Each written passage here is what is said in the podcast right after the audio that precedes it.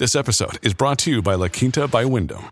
Your work can take you all over the place, like Texas. You've never been, but it's going to be great because you're staying at La Quinta by Wyndham. Their free bright side breakfast will give you energy for the day ahead. And after, you can unwind using their free high speed Wi Fi. Tonight, La Quinta. Tomorrow, you shine. Book your stay today at lq.com.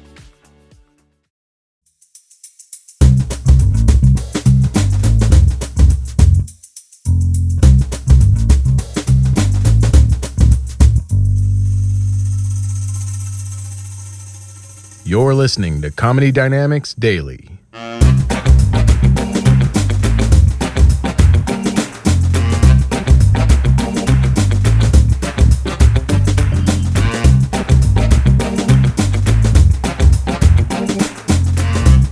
get the conversation going as is my job i tell these guys that i heard that it's a tradition when you open a bottle of vodka in moscow in russia with friends that you finish it and this young guy at the table maybe he's 23 years old he's like this is a bullshit this is a bullshit i don't know where you're hearing this Maybe you're watching too many American movies about Russia. No, we're not all uh, wearing furry hats and doing the crazy dancings and then drinking bottle of vodka to empty. This is a bullshit guy. This is a bullshit. I'm like, okay, you, you get the next shot because you're not being very funny. and then we sat around and we got to know each other and we talked and we laughed and we had an amazing time until the bottle was empty because it is a tradition. Big deal. It's okay. Traditions are great. Now, at this point, Christina, the producer, she comes around behind the table and she's like, "Hey, how do you feel about that?" I'm like, "That was great." She's like, "Yeah, I think we're uh, we're wrapped. That was a great scene." I'm like, "Yeah, that was this is a great way to end the show." And I hear behind me, they opened another bottle of vodka. So, decision time. I can rest on the fact that, look, we just shot an amazing scene at the end of an incredible episode. I can wake up tomorrow with probably not the worst hangover I've ever had, or,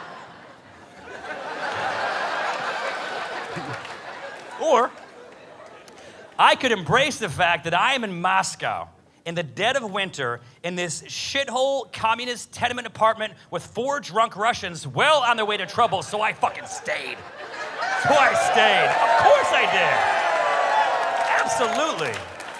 So we start drinking from that second bottle, and that young guy, he's like, hey, I will get something. I'll be right back. Leaves the apartment, comes back two minutes later, kicks open the door, holding above his head a Kalashnikov, a machine gun.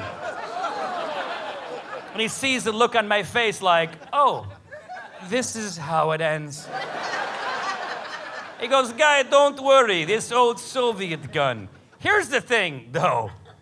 The predecessor to the Kalashnikov was the AK 47, invented in 1947. The Kalashnikov, also known as the AK 74, was invented in 1974. This gun is younger than me, but he's wielding it like a fucking Civil War musket or a club that Caben would use to hunt women, or the promise of fame that Kevin Spacey would use to hunt young men.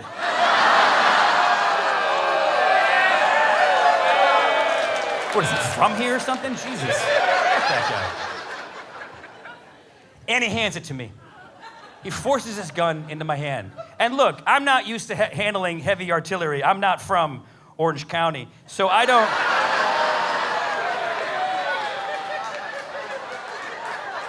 I'm not from Orange County in any state, by the way, just to clarify that. And so I'm like, okay, great. I'm holding this. Um, i- is it loaded? He goes, no, of course not loaded. I'm not going to hand you a loaded machine gun, okay? I'm like, oh, God, yeah, sorry. So, so I, can, I, can, I can pull the trigger? He's like, well, mm. Maybe, maybe don't pull trigger. Sometimes bullet gets stuck. What the fuck are you talking about? Maybe?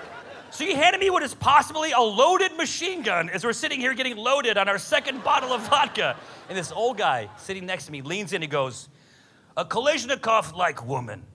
She probably not mad at you, but why ask to find out?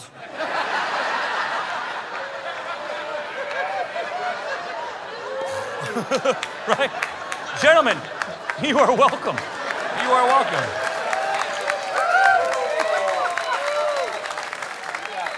So I'm sitting there drinking this second bottle of vodka, me holding a fucking machine gun on my lap.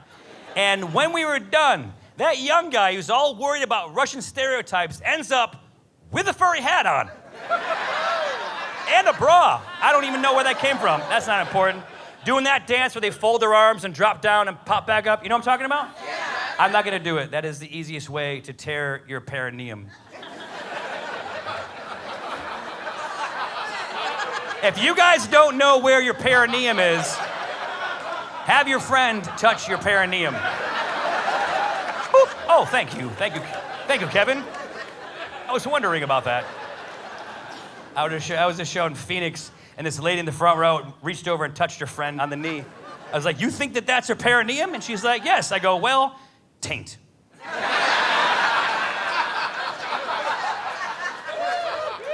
And there are still some people in here that have no idea what we're talking about, but that's okay.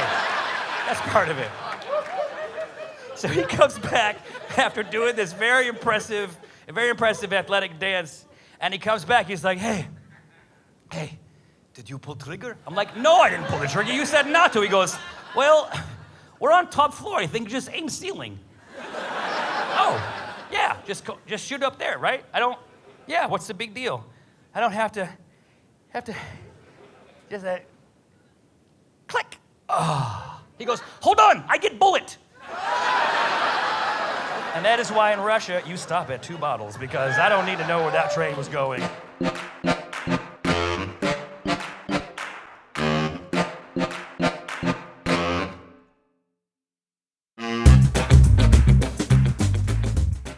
Comedy Dynamics Daily is an Acelcast original and produced by Brian Volk-Weiss, Richard Myrick, and me, Brian Adams.